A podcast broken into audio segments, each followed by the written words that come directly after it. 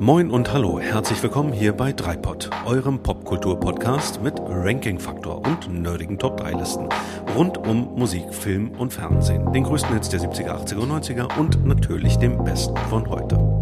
Wir sind Micha, Björn und Daniel und wünschen euch gute Unterhaltung.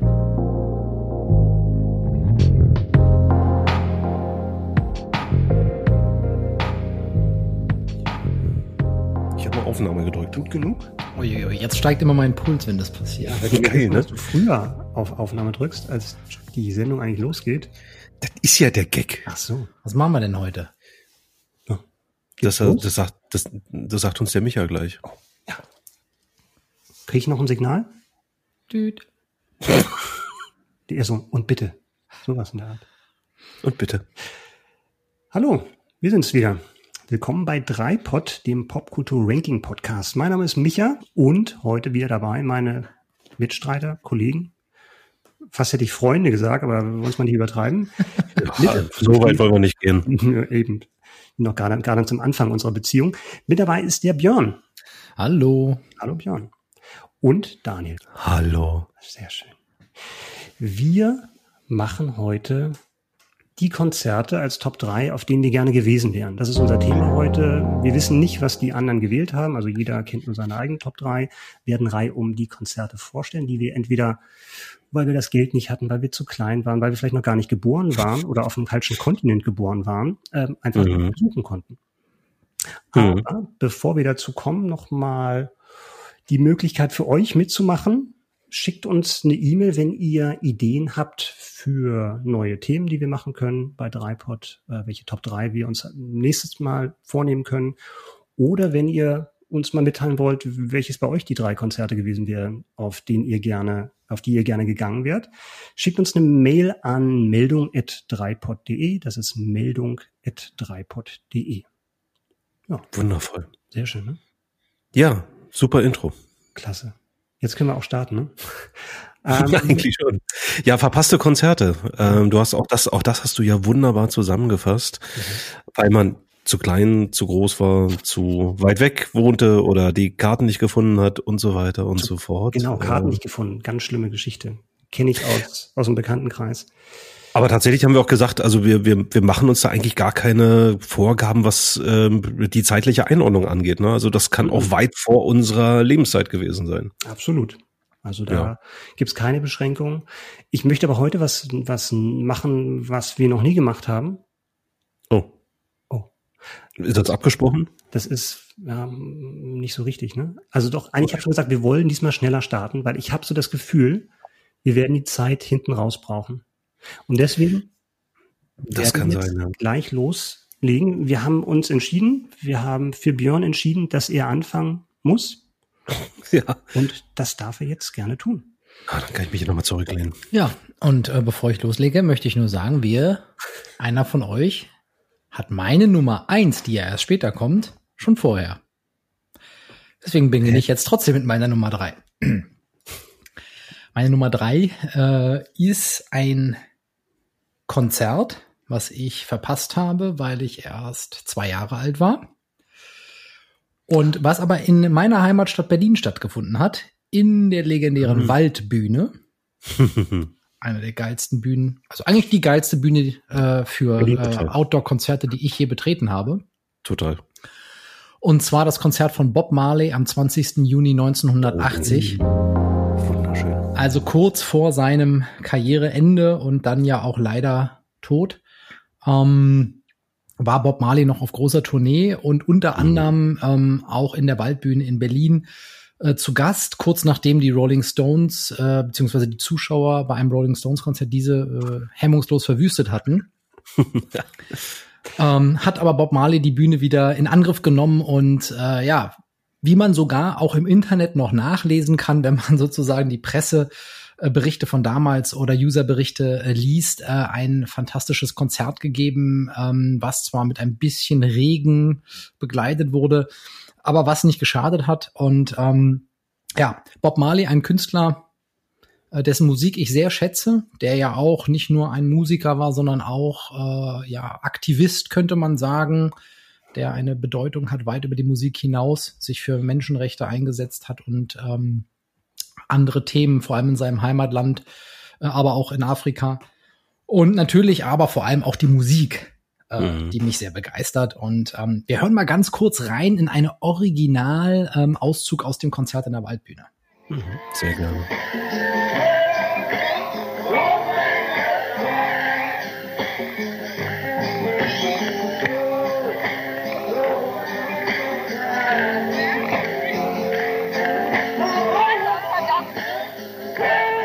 Ja. Sehr cool. Keine professionelle Aufnahme, wie man vielleicht gehört hat. Ähm, äh, von diesem Konzert ganz konkret. Aber es gibt eben Aufnahmen live aus der Waldbühne No Woman No Cry hier. Das, äh, glaube ich, vorletzte Lied, was er an dem Abend gespielt hat. Natürlich, glaube man kann sagen, das erfolgreichste Lied von ihm. Und ähm, ja, insgesamt wäre ich einfach sehr, sehr gerne mal auf einem Konzert von Bob Marley gewesen und mhm. dann noch in Berlin in der Waldbühne. Ja. Das hätte das einfach perfekt abgerundet. Gibt's ja, da okay. ein Videomitschnitte? Gibt's wahrscheinlich nicht irgendwelche Schnipsel nein, oder sowas? nein, also ich habe keine gefunden, sagen wir es mal so. Mhm. Ich habe es, es gibt Zeitungsartikel, Morgenpost mhm. äh, über das Konzert berichtet haben und Mitschnitte von Privatpersonen. Ja. Und Audio-Mitschnitte. es gibt auch Audio-Mitschnitte, mhm. genau. Das ist, war ja auch so die Hochzeit Bootlegs, ne? Das kann man sich ja heute auch nicht mehr vorstellen, dass Leute mit einem mhm. Kassettenrekorder und einem Mikrofon ja. dastanden und die Sachen dann aufgenommen haben und auf Kassette und getauscht haben und so weiter. Ja, genau, total abgefahren eigentlich, ne? mhm. ne?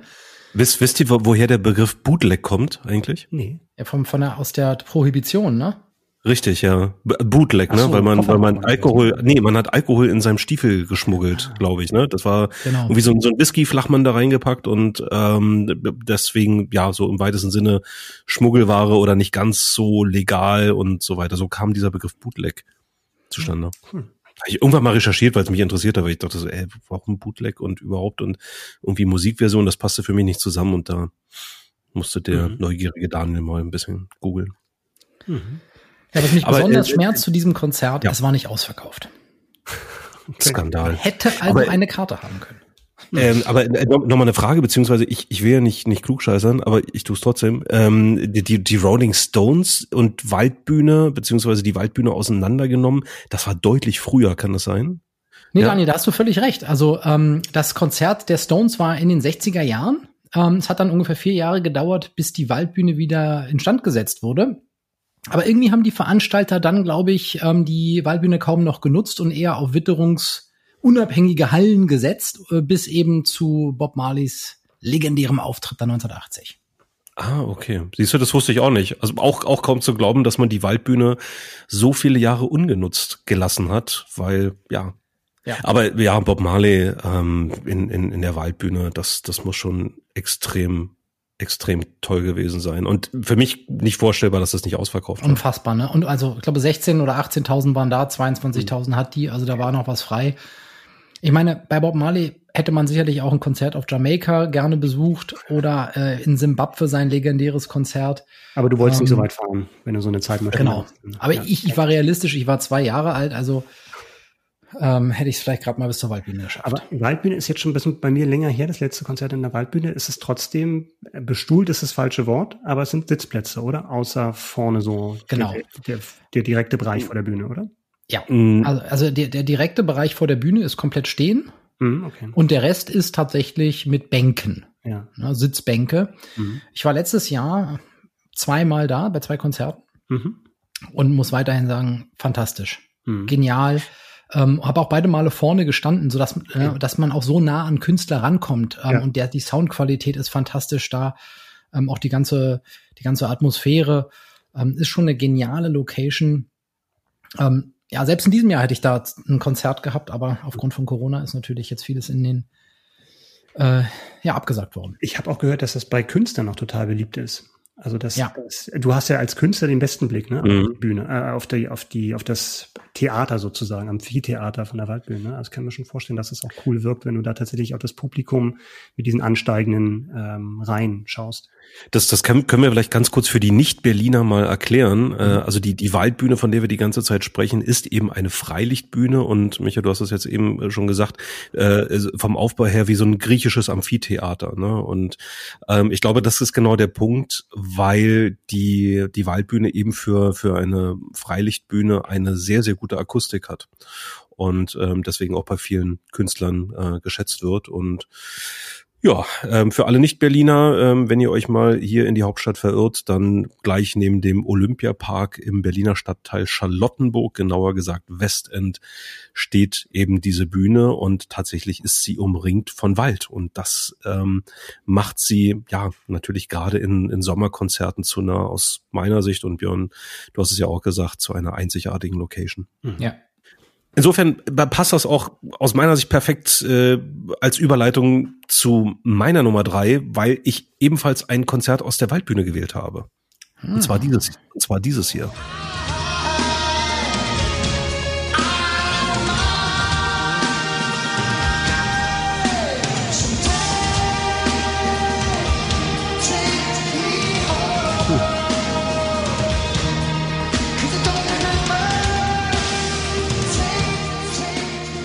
Ja, möglicherweise wundert ihr euch über diese Wahl.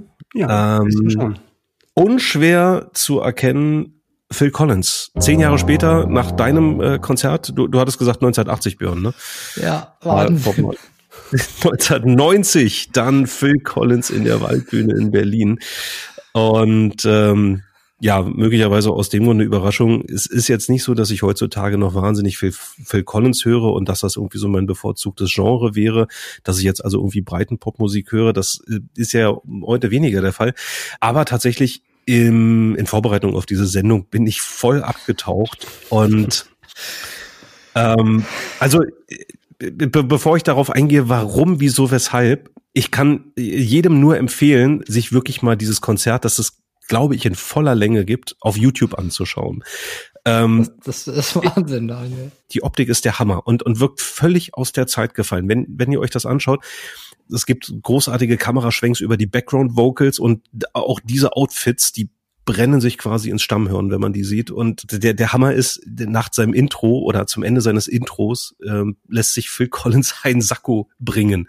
Ein, ein so ein typisches, ihr kennt das so, etwas eigentlich aus heutiger Sicht zu langes Sakko, was man so Ende der 80er, Anfang der 90er äh, getragen hat, in so einer Teletubby-Farbe, würde ich sagen, von einem Typen, der ein bisschen aussieht wie Ulo Lindenberg und ihm dann auch noch einen Spiegel hinhält. Also allein diese Szene finde ich großartig. Und warum dieses Konzert? Ich war am 15. Juli 1990, also auch hier ein tolles Sommerkonzert in der Waldbühne, war ich zwölf Jahre alt. Und damit in einem Alter, wo man vielleicht jetzt noch nicht unbedingt allein zu Massenveranstaltungen dieser Art gehen würde. Und äh, wenn ich es richtig erinnere, dann ist meine, meine ältere Schwester hingegangen und ich erinnere mich auch, dass das irgendwie zur Diskussion stand, ob ich da jetzt irgendwie mit kann oder mit darf. Ich weiß gar nicht mehr, welche Gründe dafür und dagegen gesprochen haben. Letzten Endes habe ich es nicht gemacht. Und vielleicht, weil ich auch noch eine, eine Spur zu jung war, um zu so einem großen Konzert zu gehen. Und tatsächlich bereue ich das heute so ein bisschen.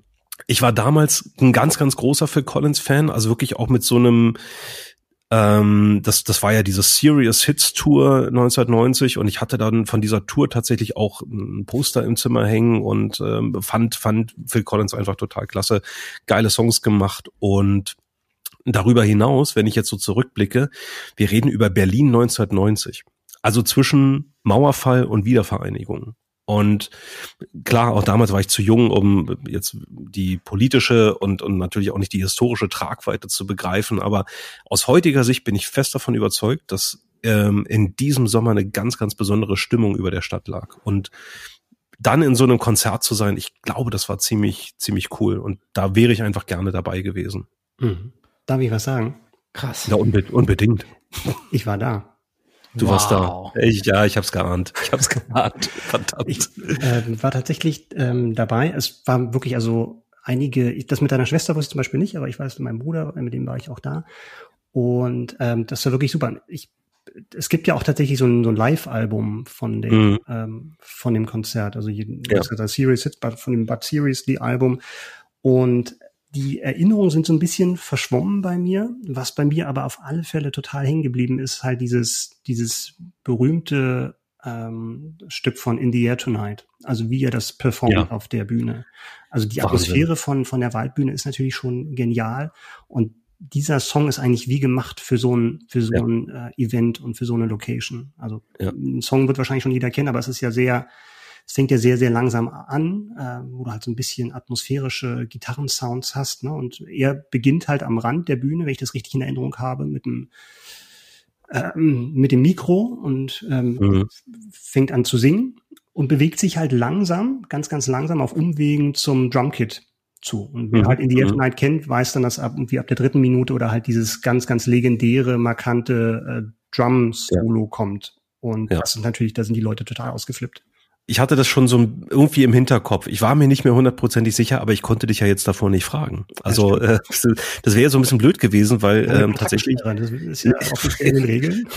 Ja, nee, tatsächlich, liebe Zuhörer, an der Stelle, wir wissen vorher nicht, ähm, das haben wir eingangs gesagt, aber es ist wirklich so. Wir kennen ähm, unsere, unsere Nominierung nicht und das ist ja für uns auch so ein bisschen der, der Reiz in, in dieser Sendung und tatsächlich haben wir festgestellt, dass wir gut daran tun, wenn wir vorher nicht großartig darüber reden. Ja, wir machen uns vielleicht Gedanken darüber, wie, wie wir, wie wir die Sendung im Ganzen gestalten, aber tatsächlich über das Thema, über, über das Überthema der Sendung reden wir eigentlich nach Möglichkeit nicht, weil man sich, ja, weil man zu schnell Gefahr läuft, Dinge zu verraten, anzudeuten, etc. Ja. Und deswegen konnte ich nicht, nicht. Ganz kurz, Björn. Ja. Ich war auch bei Bob Marley 1980. Ist klar. Als Fünfjähriger. Ja. ja, ähm, ich, ähm, es ist ja so, Musik ist ja Geschmackssache und äh, wir ähm, haben uns ja so lieb, dass wir auch gut äh, andere Meinungen aushalten können. Ja. Ähm, Phil Collins ist für mich die Verkörperung dessen, was überspielte Musik ist, mhm. ähm, weil er einfach so viel im Radio am Anfang der 90er lief. Und ich, ich, es ist kein Witz, ich habe Kopfschmerzen von kriege ich von von Phil Collins. Mhm.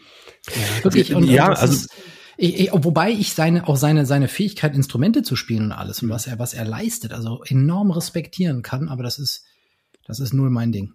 Mhm. Wie ich schon sagte, also es ist es ist ja auch heute nichts mehr, was ich was ich jetzt irgendwie in, in, in die Anlage packen würde oder oder auf einer längeren Autofahrt hören würde. Ich habe aber auch mit einigem Abstand zugegebenermaßen festgestellt, ich kann, kann mich da heute wieder gut reinhören. Und ähm, davon mal abgesehen, dass du ein Banause bist, Björn, ähm, ja. kann man, kann man, kann man sich ruhig mal einen kleinen Auszug aus diesem Set geben, ähm, weil er nämlich gesagt, Sachen gespielt hat wie Against All Odds, Don't Lose My Number, Another Day in Paradise, You Can't Harry Love. Übrigens ähm, auch ein, ja, You Can't Hurry Love ist übrigens auch ein Coversong und damit liebe Grüße an unsere zweite Dreipod-Folge. Also hört da auch nochmal rein. Mhm. Ähm, natürlich auch dein Lieblingssong Two Hearts hat er gespielt und Susu Studio und ähm, ich kann's, ich kann's nur unterschreiben, was Micha gesagt hat. Also spätestens wenn man, wenn man das Gitarrenriff am Anfang von In the mhm. Air Tonight hört, ja, dann sollte man besser keine Blasenschwäche haben, weil das ist wirklich richtig, richtig geil und wie für die Waldbühne gemacht.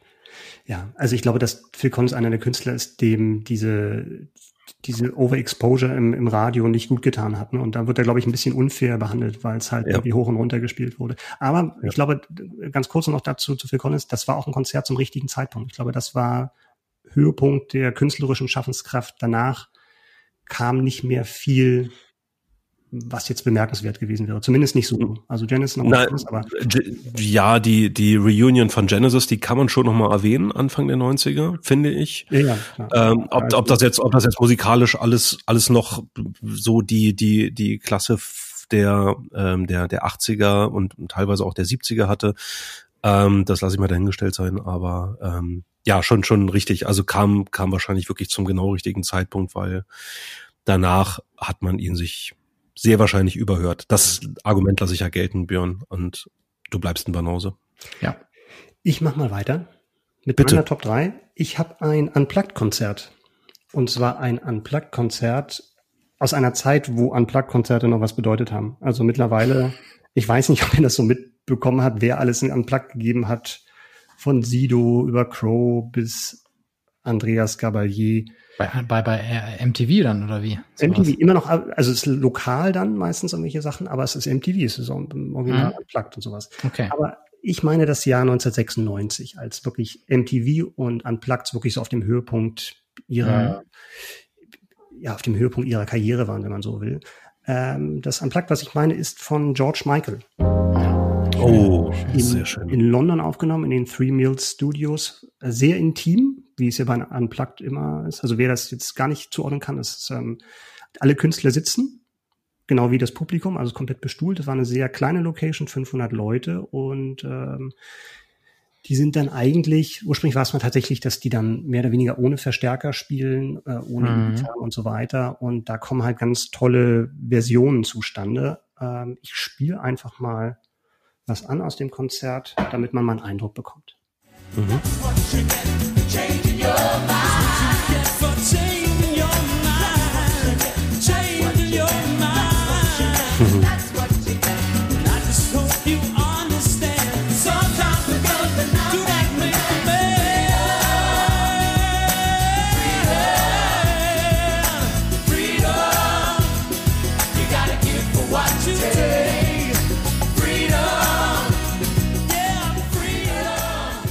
woher wusste ich nur, dass du Freedom anspielen wirst?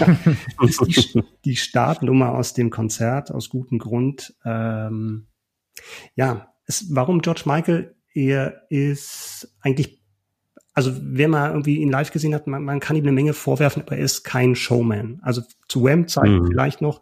Man geht eigentlich zum George Michael-Konzert und Daniel, du und ich, wir waren beide mal auf einem. Man geht ja. nicht dorthin, um, äh, um jetzt irgendwie zwischen den Songs irgendwelche Geschichten zu hören oder irgendjemanden mhm. eine Rampensau zu erleben. Es ist das eher reduziert, was den Showanteil betrifft. Es ist aber, es ist genial performt. Es sind auch Songs, die er eigentlich fast alle selbst geschrieben, produziert hat, teilweise dann auch selbst eingespielt hat. Äh, und ich habe selten bei einem Konzert, also sowohl bei dem Konzert, was ich gesehen habe, aber insbesondere bei dem Unplugged-Konzert eine bessere Stimme, eine klarere Stimme gehört, einen mhm. klareren mhm. Sänger als George Michael, der, als er das aufgenommen hat, auch ein paar Jahre Pause hinter sich hatte. Also das auch so eine Art kleines Comeback für ihn war.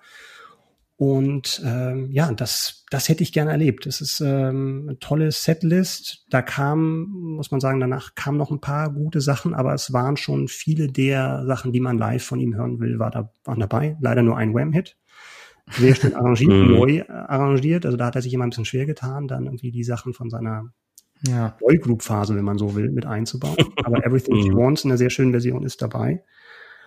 Und da wäre ich gern dabei gewesen. Ähm, Vielleicht jetzt nicht direkt neben Arabella Kiesbauer, die im Publikum sitzt, weil sie damals George Michael für ein Pro7 Special interviewt hat. Die haben, glaube ich, auch damals das in so einer Kooperation mit MTV das Konzert dann in Deutschland im deutschen Fernsehen ausgestrahlt.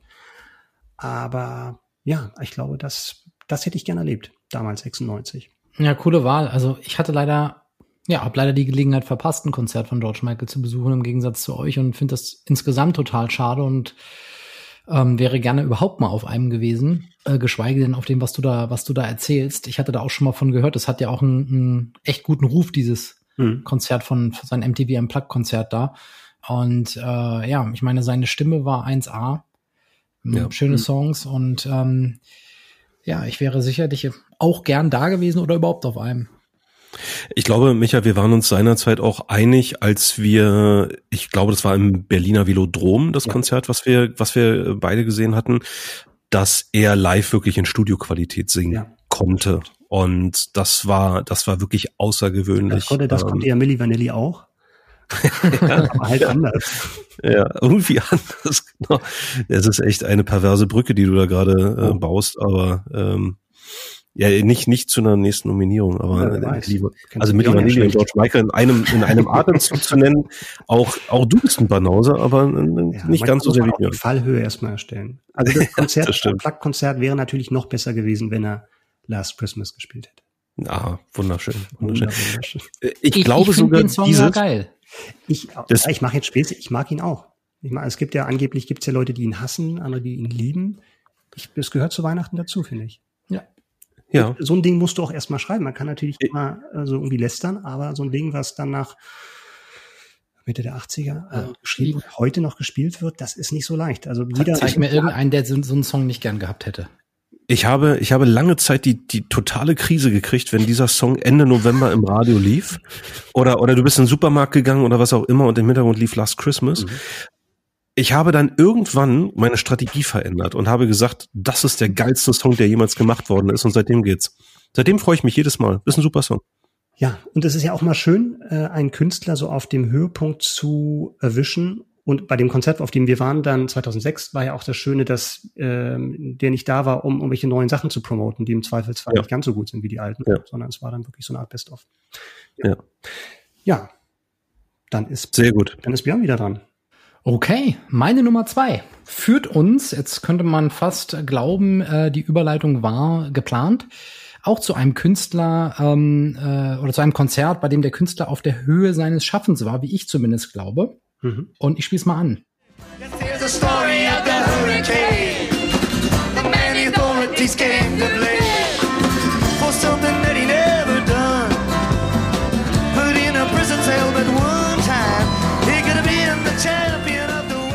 Hier in einem Duett mit Joan Baez. Ich spreche mhm. von Bob Dylan mhm. und seiner Rolling Thunder Review North American Tour. Okay, sehr schön. Du würdest dich gut mit deinem Bruder verstehen, Björn. Davon gehe ich aus, dass der diese, dass der dieses Ding eventuell auch in seine engere Wahl einbezogen hätte. Ja. Ähm, diese Tour. Ich, ich weiß nicht, habt ihr, habt ihr von dieser Tournee mal gehört? Ganz, ganz oberflächlich, muss ich gestehen. Das ist ähm, aber nicht die, die immer noch andauert. Nein, das ist ja die Never Ending, ne? Also, also. Bob Dylan, 19, also die ist 19, ich rede jetzt äh, von der Tour und ich nehme mal gleich ein Konzert auch raus von 1975. Mhm. Ähm, Bob Dylan war jetzt schon seit einigen Jahren ähm, mega Weltstar gewesen, hatte gerade äh, einige Jahre, glaube ich, vorher auch eine Stadiontour äh, weltweit ähm, ultra erfolgreich gehabt und war so ein bisschen desillusioniert von diesem ganzen mega kommerziellen Erfolg und dem, was auch alles in ihn rein projiziert wurde und hat sich dazu entschlossen, das genaue Gegenteil zu machen. Mhm. Das heißt, er ist wirklich durch die Käfer Amerikas getourt. Wir reden wirklich über Dörfer und, und kleine Städte. Teilweise waren auch große Städte dabei, aber im Wesentlichen waren es kleine Dörfer und ist dort in Aulas, Highschool, Räumen, also in wirklich kleinen Venues aufgetreten. Und zwar nicht alleine, sondern hat das mit einer Art, ähm, ja, Kollektiv gemacht, ähm, an Leuten, eben zum Beispiel Joan Baez, mit der er einige Jahre vorher auch noch zusammen gewesen war. Mhm. Ähm, aber auch äh, andere Künstler waren dabei. Äh, Allen Ginsberg beispielsweise auch, der dann auf diesen Konzerten teilweise auch Literatur zitiert hat. Ähm, okay. Und ähm, also das war quasi wie so eine Art ähm, ja, Hippie-Gruppen, äh, äh, die dann da in kleinen Venues äh, musiziert haben. Mhm. Und das Ganze, Dylan hatte oft ein weiß angemaltes Gesicht an, also so Kabuki hieß das, und einen, einen Hut auf mit Blumen drauf. Ja, und Stimme, Mimik, ähm, Performance war alles absolut auf der Höhepunkt äh, seines Schaffens. Mhm. Also eine abgef völlig abgefahrene Tour. Und das Geile ist, er hatte damals parallel zu dieser Tour, ähm, wollte er über diese Tour einen Spielfilm drehen. Das heißt, die wurde also auch videotechnisch begleitet. Mhm.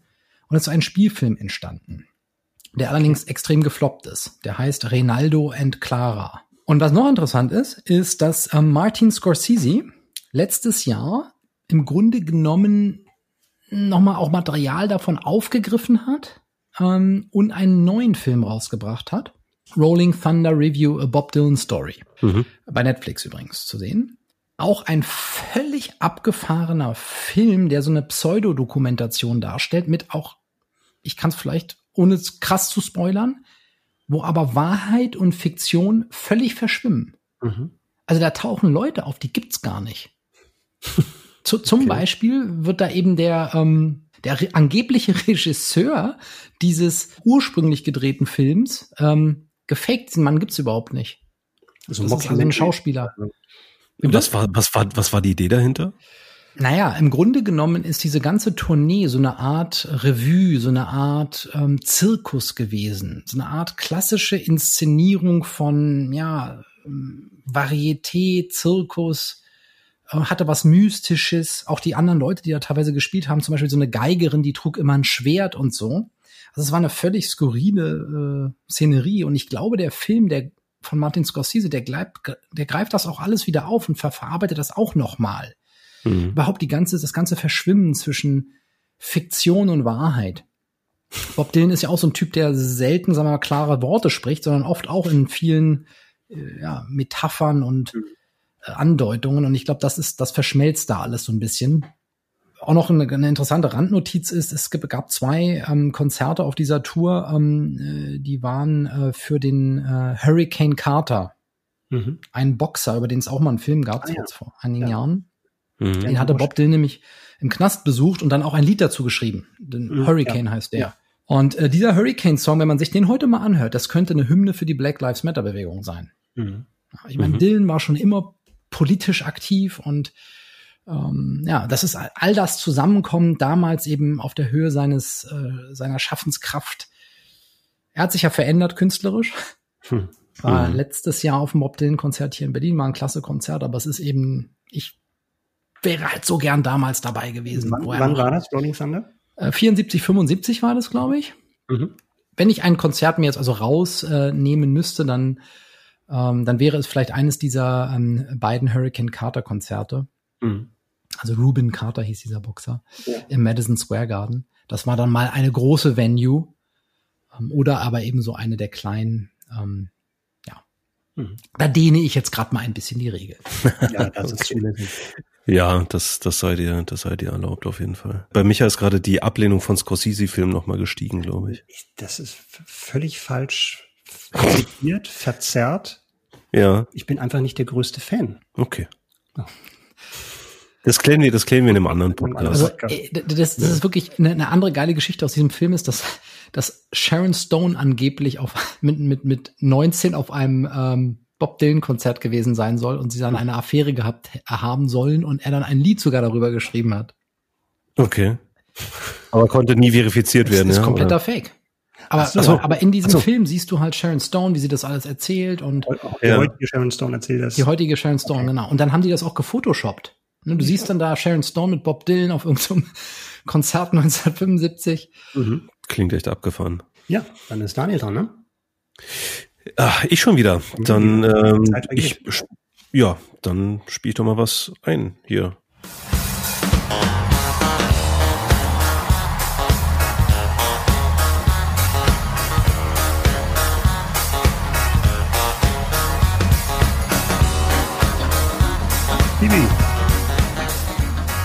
Ja, also ich würde mal behaupten, dieses Intro sollte man kennen.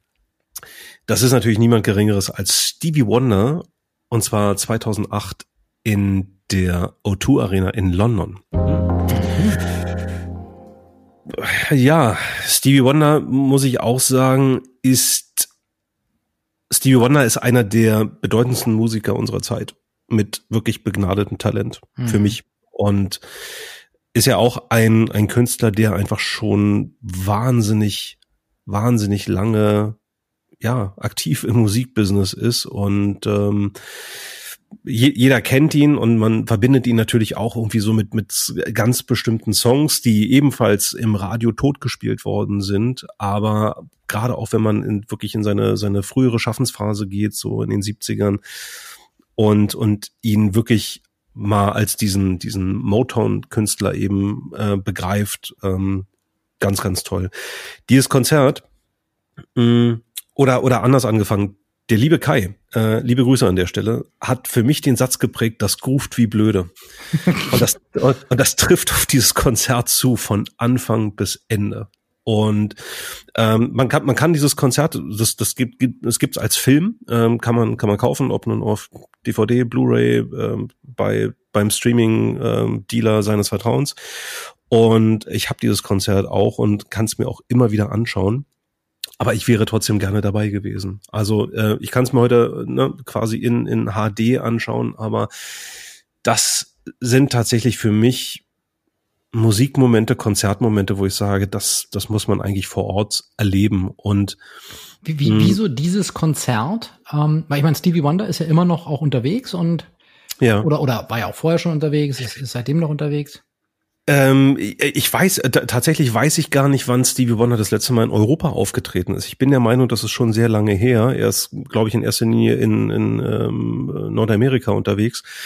Und er ist ja, glaube ich, dieser Tage 70 geworden. Ja. Insofern auch nicht mehr der allerjüngste. Und ähm, tatsächlich ist es sehr lange her, aus, aus meiner Wahrnehmung, dass er mal in Europa auf Tour war. Und sollte, sollte das nochmal passieren, dann könnt ihr aber wetten, dass ich dahin fahre, fliege, laufe, wo auch immer das, das eben sein wird. Mhm.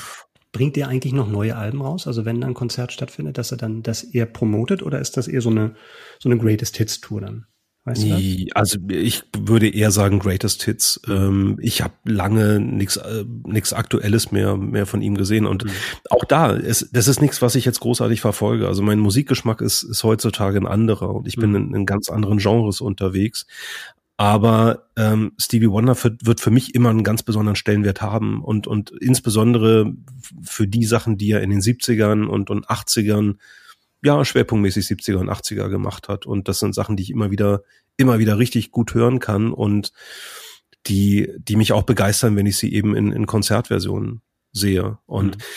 ihr wisst ja, dass ich ein, ich nenne es mal, musikalisch interessierter Mensch bin. Und ähm, bei, bei diesem Konzert kommt tatsächlich ähm, dann so einiges zusammen, weil es gibt Momente in diesem Konzert, die sind für mich auf den, die sind für mich auf den Punkt. Mhm. Und die sind für mich in gewisser Maßen entsprechen die einer perfekten Live-Performance. Gerade was diese großen Hits angeht, wie ähm, Superstition beispielsweise. Mhm. Oder auch Sir Duke oder I Wish, was natürlich auch gespielt wird äh, in, in diesem, auf diesem Konzert. Die sind für mich in gewisser Weise perfekt arrangiert und orchestriert. Und ähm, es, es, es gibt wirklich so Momente, da trifft dieser Satz, es ruft wie blöde den Nagel auf den Kopf, weil man kann einfach nicht stillsitzen. Ich kann nicht stillsitzen. Wenn ich mir das anmache und ich mache es dann auch sehr laut an, ich kann, kann mir das, ich kann da nicht einfach sitzen und mir das irgendwie anschauen. Das ja, ist. Ja, wenn, wenn, wenn du das, wenn du das hast, das, ich verstehe, kann das total gut verstehen. Also, ja. das ist das, was, was ja wirklich dann das Höchste ist, ne? Wenn du mhm. wirklich dieses Gefühl hast, wow, ich, ich muss hier ja. jetzt mitmachen, das ist, das ja. elektrisiert mich, das schiebt Energie rüber in mich rein, selbst wenn ich es nur am Rechner sozusagen schon sehe oder so, ne? Mhm. Ja. Ich glaube, das Gute an solchen Künstlern wie Stevie Wonder, die ja wirklich so, so Vollblutmusiker sind, dass du auch sicher sein kannst, dass der die besten Leute in der Band hat. Das, das stelle ich mir bei manchen Künstlern, ja. wo du weißt, dass so wie so ein, ja, wenn so jemand wird nach vorne gestellt, weil er gut aussieht, äh, gute Stimme hat, aber jetzt nicht so der Musiker an sich ist. Aber wenn Stevie Wonder eine, eine Band zusammenstellt und zweifelsfall sind das Leute, mit denen er Jahrzehnten spielt, dann sind das wirklich die Besten ihrer, ihres Metiers. Ja. Ja, super Stichwort. Ähm, und Björn, wir beide haben, haben da auch letztens mal wieder drüber gesprochen, ähm, wo, wo wir eigentlich den Reiz an, an Konzerten grundsätzlich sehen. Ne? Und, und äh, wir, wir haben ja, äh, wenn Corona uns lässt, auch für nächstes Jahr bereits ein mhm. Konzertevent gemeinsam geplant. Und ich find's immer wieder großartig, wenn du wirklich Vollblutmusiker siehst, wie sie, wie sie aufblühen, wie sie, wie sie absolute Freude haben bei dem, was sie tun. Zumindest bilde ich mir hier und da ein, denen das anzusehen. Und äh, diese, diese Profession, von der du auch gerade gesprochen hast, Micha, ähm, die merkt man halt eben auch. Also alleine, ich kann das auch nur empfehlen, da mal bei, bei, bei YouTube zu schauen. Ich glaube, bei YouTube findet man eben nur Ausschnitte, weil das Konzert eben tatsächlich als Film käuflich zu erwerben ist.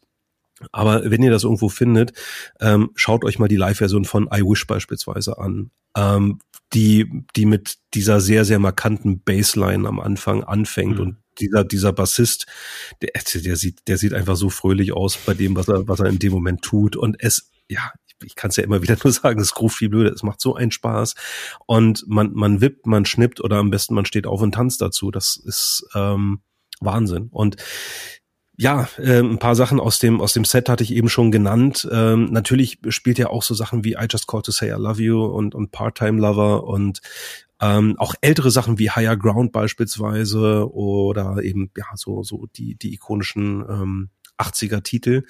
Ähm, natürlich auch, und das, das fand ich auch an diesem Konzert echt cool, ähm, er spielt natürlich auch Isn't She Lovely. Und mhm. ähm, ihr wisst es womöglich, er hat das glaube, es war Mitte der 70er, 75 oder sowas, als Liebeserklärung für seine neugeborene Tochter ähm, Aisha geschrieben. Mhm. Und äh, bei diesem Konzert ist sie Background Vocal. Mhm. Und spätestens in dem Moment sage ich euch Pippi in den Augen. Garantiere ich ja. euch. Also das, das ist wirklich so schön. Sie, sie steht da hinten und und ähm, äh, ja lächelt natürlich verlegen, weil diese ganze O2 Arena in London diesen Refrain brüllt und das ist so ein toller, starker Konzertmoment.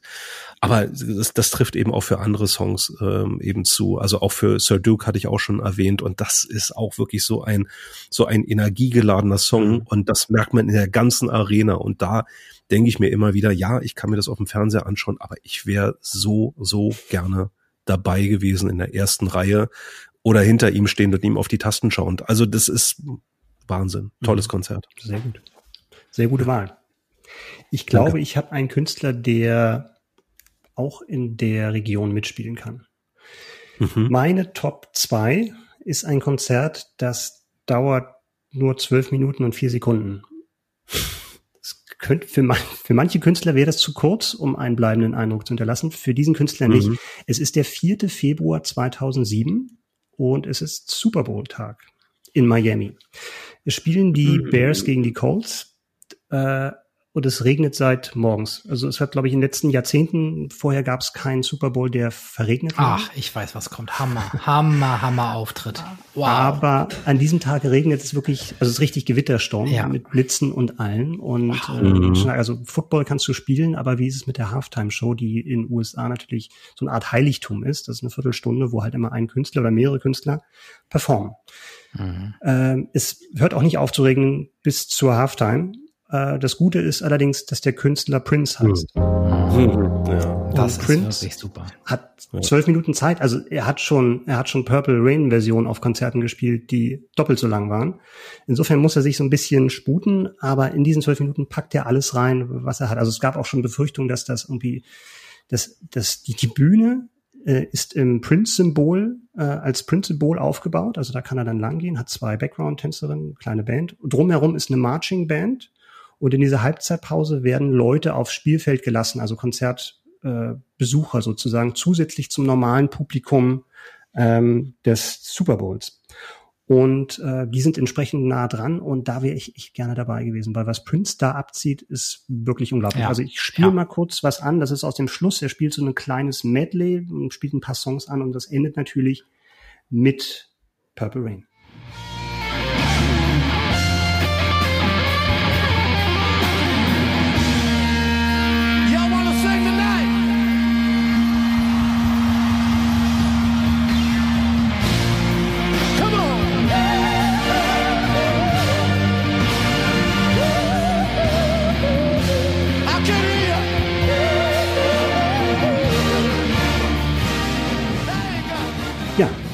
Das war Prince. Sehr cool. Also es ist wirklich ein magischer Moment. Also er spielt Purple Rain, steht im strömenden Regen mhm. und macht das überhaupt nichts aus. Also er benutzt das wie ein Spezialeffekt.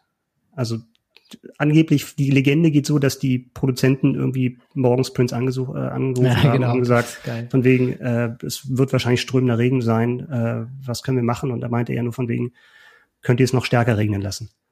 Und der Typ ist da in, in seinen High Heels unterwegs auf dieser rutschigen Bühne. Äh, in diesen zwölf Minuten benutzt er vier verschiedene E-Gitarren, äh, spielt auch gar nicht nur seine eigenen Songs. Also er covert dann so ein bisschen äh, Let's Go Crazy, dann spielt er was, glaube ich, von ähm, von Hendrix, dann spielt er was von Foo Fighters. Also ganz Rock You hat er, glaube ich, gespielt, ne? Genau, am Anfang hat er, glaube ich, We Will Rock You oder genau, aber nur so die ersten Takte und dann mhm. ging das alles ineinander über und wie gesagt, nach Foo Fighters spielt er dann äh, Purple Rain und auch sehr geil inszeniert, hatte ich so auch noch nicht gesehen. In dem Moment, wo er das Gitarrensolo beginnt, ähm, haben die eine Leinwand gespannt mit einer Windmaschine von unten und haben ihn mit Gegenlicht beschienen. Das heißt, du siehst ihn dann, diesen kleinen Prinz, Meter hoch als Silhouette, also die, die Umrisse in dieser, dieser äh, Leinwand mit ganz weichem gelben Licht, drumherum lila und es regnet. Mhm. Also viel mhm. mehr geht nicht bei einem Konzert. Ja. Ja. Das ist Wahnsinn. Ja, da, das Ding ist wirklich, das war auch bei mir in der engeren Wahl. Mhm. Ähm, also absolut ikonisch, Highlight, das Ding von Prince schlechthin. Ja. Habe ich leider überhaupt nicht dran gedacht, aber ja, echt einmalige Performance. Mhm wie gesagt, so eine Marching Band auch noch drumherum. Genau, ja. Alle Leute singen mit.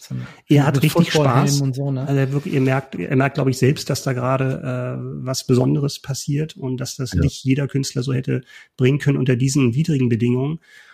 Und äh, ja, das ist, glaube ich, schon was, was bleiben wird. Ich muss zugeben, so äh, nach Miami fahren, um das zu sehen. Also wenn man jetzt mal so ganz praktisch denkt, wenn ich dabei gewesen wäre, wäre ja eine Reise nach Miami drin gewesen. Ich hätte den Super Bowl gesehen und Prince kann man eigentlich nichts falsch machen. Nee, wenn du da eine Karte für bekommst, dann ja. äh, würde man den Flug gleich mal bezahlen. Ja. Hast du sonst viel Prince gehört, so in den letzten Jahren oder früher? Wie, wie steht's darum? Ich muss zugeben, ich bin kein mega Prince-Fan. Ich mhm. äh, fand manche Sachen richtig gut. Ich habe aber immer den Eindruck gehabt oder ganz oft den Eindruck gehabt, dass er zu viel macht. Also äh, hat er, glaube ich, oftmals mehr auf Quantität, was die Alben betrifft. Er hat ja wahnsinnig viele Alben rausgebracht und Songs aufgenommen. Mhm. Und ich habe manchmal so den Eindruck gehabt, da hat so ein bisschen die Qualitätskontrolle so ein bisschen gelitten. Und ja. aber klar, so einzelne Sachen immer, äh, also gerade aus den 80ern, aber auch in den 90ern waren noch tolle Sachen dabei. Und hm. muss ja auch sagen, äh, ein Wort, was ich von euch beiden in der letzten Folge gelernt habe, Stellvertretertitel. Also dieses, ja. dieses Prince Kurzkonzert steht stellvertretend für einmal Prince live sehen. Er hat ja auch, er hat ja auch Geheimkonzerte gemacht, wo er irgendwelche Touren vorbereitet hat, wo keiner wusste. Und dann tritt er in so einem kleinen Club auf, um ja. Sachen zu testen. Und wenn du da Glück gehabt hast, hat er irgendwie eine ganze Woche gespielt und irgendwann sprach sich das rum. Ja, also einmal Prince live zu sehen, das wäre es gewesen. Ja, kann ich nachvollziehen. Ja, absolut. Gott auch selig. Ja. ja, auch nicht unter uns. Nee. Das sagen wir ganz schön oft, Gott hab ja, ich, ich, ja. ich verkneife mir das Irgendwie, immer schon. Das ja, man, man darf es nicht überstrapazieren, aber es ist, es ist halt auch so, es ist auch so traurig, dass so viele nicht mehr da sind irgendwie. Gut, wir ne? hätten ja auch Künstler von heute nehmen können. Genau. Wir hätten ja irgendwie auch Taylor Swift und Lady Gaga und so. Ja, ja. Vielleicht kommt das ja noch. Ich, Obwohl bei Björn, bei Björn glaube ich ja, dass jetzt auf seiner Top 1, dass er mit dem Bob-Trend weitermacht und dann noch einen Bob, also nach Bob Marley und Bob Dylan noch einen Bob bringt. Ja. Uh. We are the Bobs. um, Bob Seger. Oh, jetzt hast du mich hier aber wirklich von quasi richtig, richtig überrumpelt. Ähm, ich ähm, stimme auf keinen Fall was um. Die Nummer eins, die stand bei mir lange, lange fest. Für mich ist das insgesamt als äh, ich nominiere jetzt ein komplettes Konzert, also mhm. nahezu zwei Stunden von einer Band und ähm, die generell geile Live-Performances gemacht hat. Aber das Ding würde ich sagen ist äh, für mich persönlich gefühlt tatsächlich wahrscheinlich eines der besten Konzerte, die es alle, aller Zeiten überhaupt gab. Und ich mhm. spiele einfach mal was an.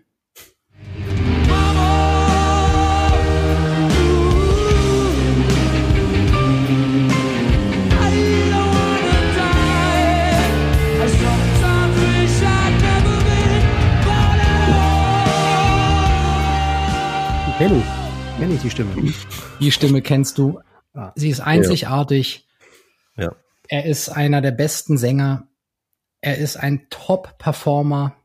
Und ich nominiere als Konzert Queen, 12.07.1986 in Wembley. Mhm. Konzert der Magic Tour. Auch auf DVD verfügbar.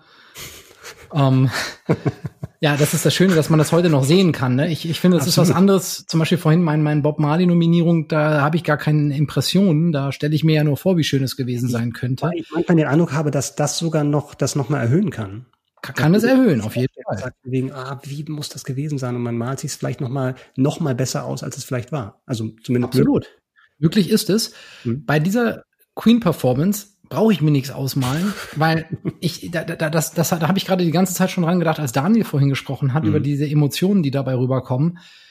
Für mich bringt das mich mich mich für, bringt das selber in eine Ekstase, selbst wenn ich hier nur äh, vorm Rechner sitze und das sehe. Mhm. Ähm, die Band ist ja super, auf den Punkt wird da gespielt ähm, und dann wird die komplette Bandbreite abgedeckt. Mhm. Das heißt, er singt Love of My Life mit Akustikgitarrenbegleitung. Mhm. Und nur mit Gesang. Ganz leise Töne, melancholisch. Publikum singt wieder mit.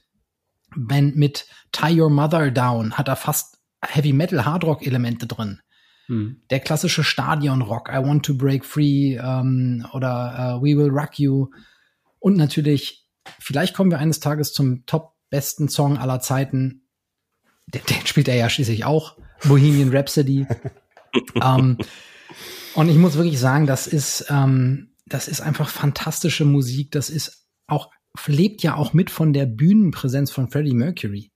Mhm. Jede Geste, ja, jede, ja, jede, jede ja. Mimik, es ist alles durchorchestriert. Das ist, das ist natürlich auch alles geplant. Der ist eine Rampensau. Mhm. Der kann das. Ne, aber dieses Herumstolzieren, ja. der Griff, äh, jeder Griff zu, zu bestimmten Plastikbechern oder ans Klavier oder äh, zum Mikroständer. Mhm. Ja, äh, das stimmt. Jede Zelle dieses Körpers von diesem Mann ähm, performt. Performt und mhm. lebt das und, und, und, und das Publikum, wie das mitgeht bei diesem Konzert. Mhm. Da bin ich einfach neidisch, dass ich nicht mit hinter drin stehen kann und, und manchmal sieht man so Gesichteraufnahmen von, von, ja. von so einer Frau, die irgendwie fast kollabiert vor, vor mhm. Ekstase oder sowas. Und äh, ja, ich bin sehr, sehr, sehr, sehr traurig irgendwie darüber, dass ich das nie die Chance hatte, das live zu sehen. Weil das mhm, ist ja. eigentlich für mich einzigartig. Mhm. Ist auch mein Platz eins. Echt? Ja. Wow. Ja. Krass. Ich hätte ja gedacht bei dir, Björn, dass du vielleicht eher Live Aid nimmst. Ich habe über Live Aid nachgedacht und mhm. zwar mhm. einzig und allein wegen Queen. Du wärst Nicht später ganz. gekommen bei Live Aid, ne? Ich meine, Live Aid kann man viel drüber sagen. Äh, da muss man ja auch mal sagen, äh, meinen wir jetzt Live Aid Wembley oder Philadelphia? Ja. Oder beides mhm. zusammen? Mhm. Beides. Ich habe schon überlegt, man könnte mit Phil Collins von Wembley nach Philadelphia fliegen in der Concorde. Mhm beide Konzerte sehen. Und ich habe gesagt, ich, hab, ich hatte mir schon gedacht, wenn ich das nominiere, dann habe ich schon eine perfekte Story. Die haben an alles gedacht, selbst an die Pinkelpause, denn wenn Phil Collins ist, kann ich aufs Klo gehen. um, ähm, aber nein, diesen Hate, den wollen wir hier gar nicht reinkommen lassen. Ich glaube, dass, dass die Performance von Queen bei Live Aid schon auch Hammer war. Mit, mit dir teile ich mir noch mal, mit dir teile ich mir noch mal einen ersten Platz zu Banause. um, 20 Minuten Live Aid. Mhm gibt's in Wembley 86 äh, fast zwei Stunden lang. Okay. Ich meine, klar, Live Aid, das war mit den Kameras auch toll inszeniert, aber und, mhm. ich meine, hey, verdammte, ich wäre auch dankbar, wenn ich da hätte bei sein können, aber mhm. aber ja, das ganze Konzert. Daniel, sag du mal was dazu dann. Äh, du hast, du hast schon ganz viel, ganz viel Richtiges gesagt. Ähm, und ich würde an der Stelle auch mal so ein bisschen vorweggreifen und etwas aus einer möglicherweise zukünftigen Top 3 schon mal ansprechen, weil ich bin mir ziemlich sicher, dass wir irgendwann auch über die besten Sänger aller Zeiten sprechen werden, mhm. hoffentlich. Und da spielt Freddie Mercury ganz weit oben mit für mich. Ja, und ja. Ähm, dieser Typ hat ähm, das das muss man den Hörern nicht erklären, aber äh, wer, wer, wer, vielleicht das gerade nicht präsent hat, ähm, auch mal YouTube aufmachen und ob nun Live Aid oder, oder andere Konzerte, einfach wirklich mal schauen, was der, also schauen beziehungsweise hören, was der Typ so aus seiner, aus, seinen, aus seiner Stimme rausholt. Ja. Also mit, mit welcher, mhm.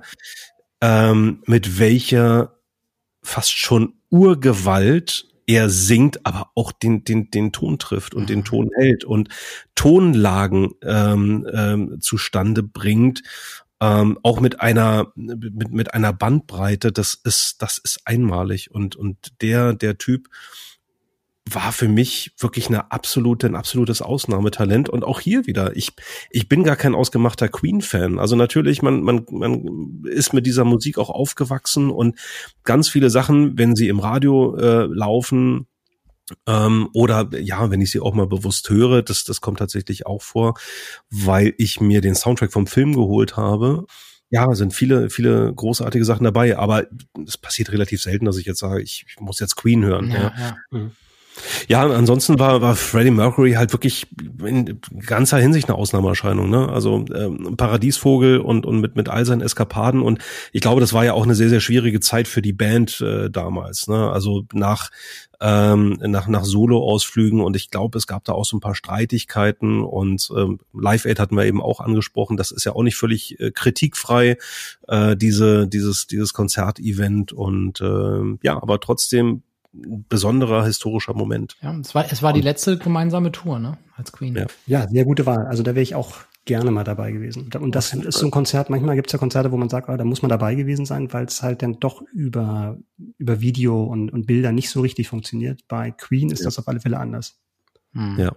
Ja, ich habe auch noch eine Top 1 übrig. Micha, take me home.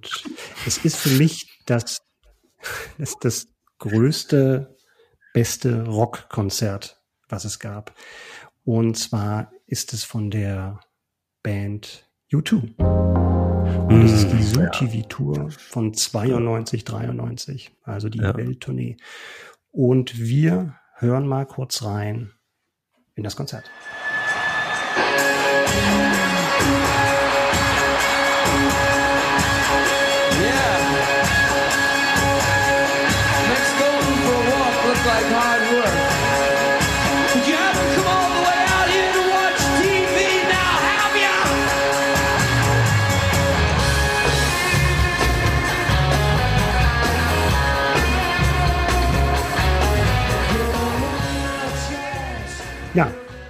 das kann man, kann man gleich anlassen. Kann man eigentlich gleich anlassen und kann man zwei Stunden durchhören.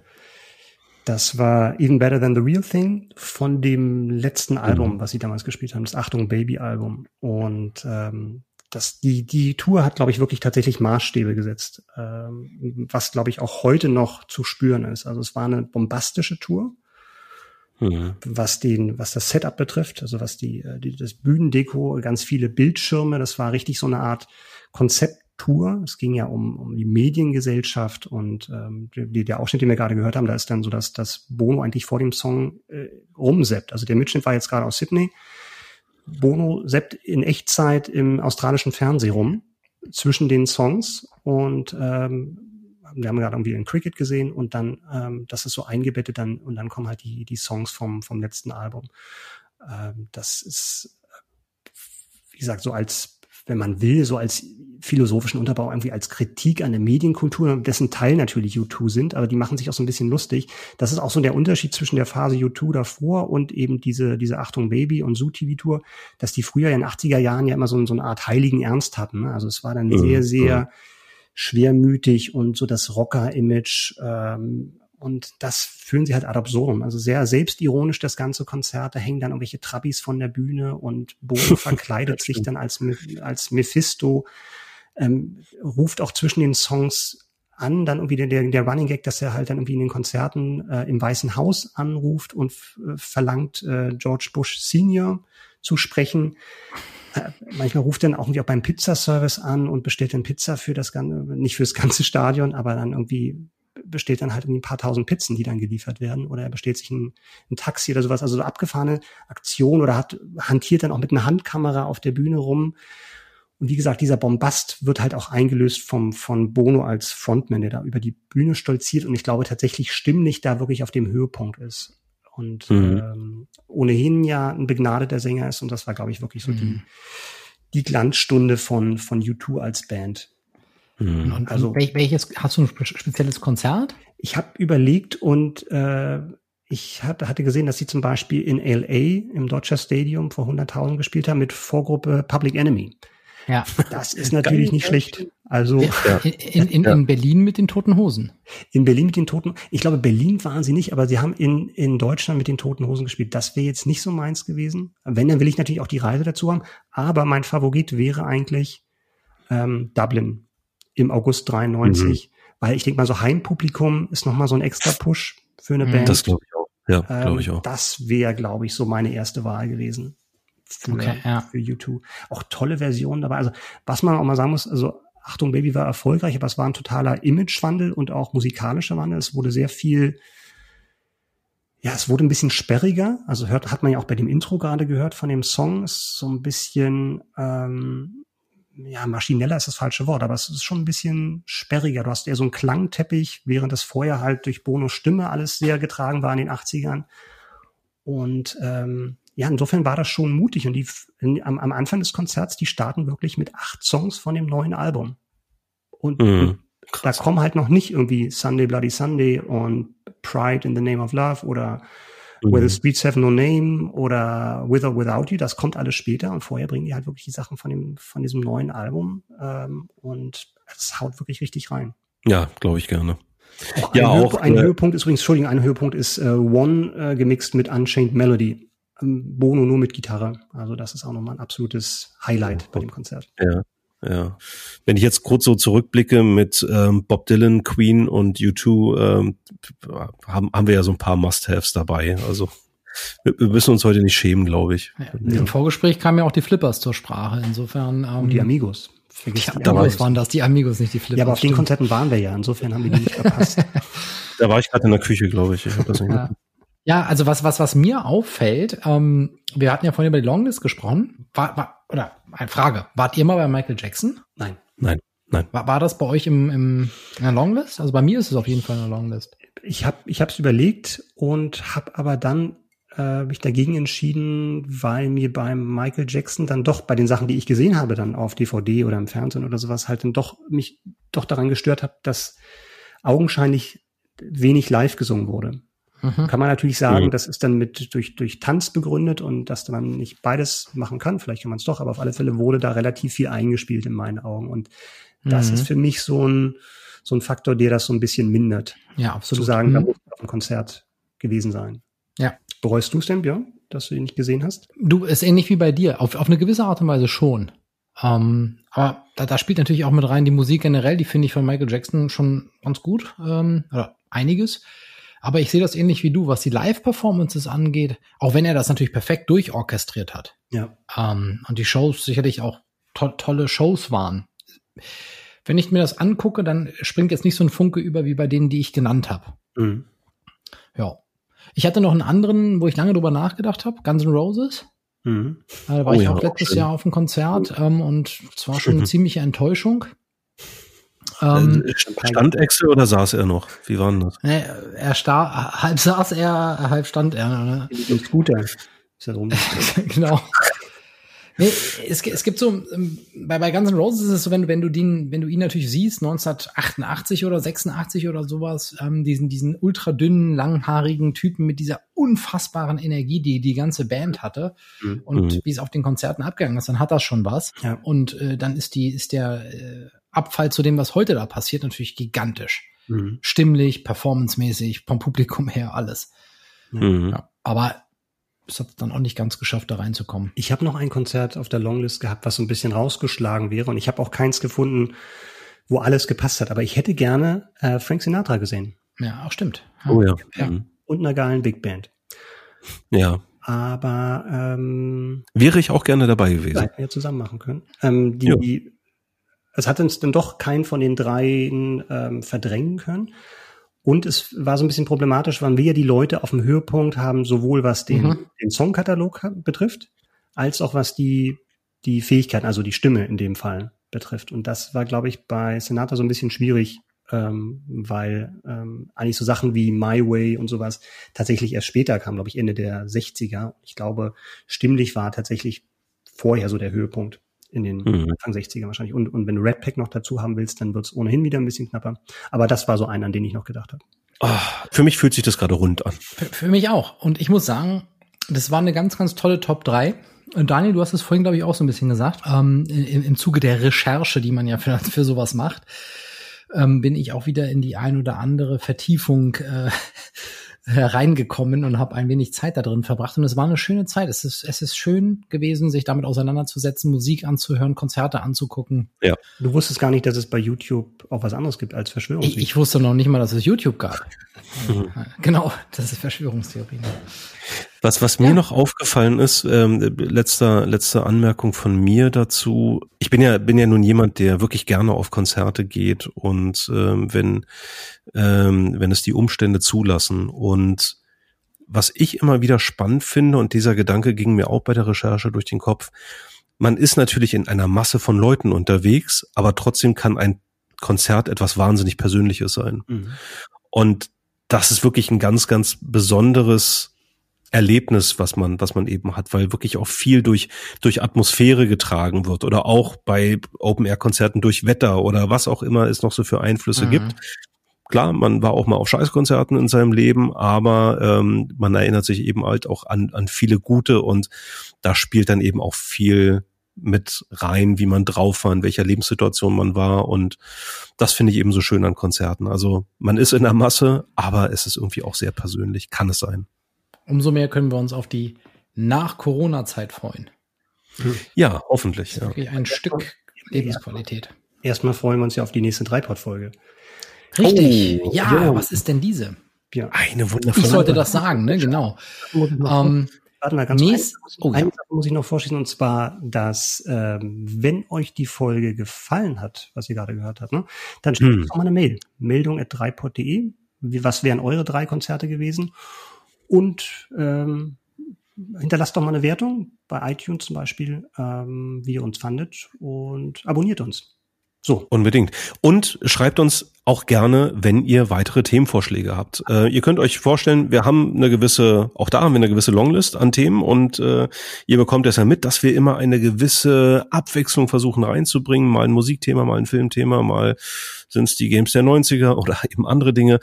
Und äh, ansonsten schreibt uns aber trotzdem gerne, wenn ihr Themenvorschläge habt für uns. So, Björn. Ja. Nächstes Mal wenden wir uns wieder dem Film zu. Und ja. zwar einem ganz speziellen Protagonisten, nämlich Tom Cruise. Wir wollen uns unterhalten über die Top 3 Tom Cruise Filme. Ja. Wer ist denn darauf gekommen eigentlich? Ja. Werden wir vielleicht beim nächsten Mal verraten. Aber man kann wahrscheinlich schon mal vorwegschicken, ähm, ein ähm, Hollywood-Schauspieler, der wirklich eine sehr beachtliche Liste an Filmen hat, in denen er die Hauptrolle gespielt hat. Und insofern bin ich mir jetzt schon sicher, da wird viel Schönes dabei sein. Das wird eine gute Streuung sein, glaube ich, bei uns dreien. das, ja, das glaube ich. Bin ich mal ganz gespannt, ja. ja. Ich weiß gar nicht, ob wir so viele Überschneidungen, aber ach, das Ganz klären wir beim nächsten Mal. Das, das ist eine ja. Geschichte für ein anderes Mal. Hm. Na gut. War schön Lieber mit euch heute. Ja, fand ich auch. Super. Danke. Tschüss. Banause.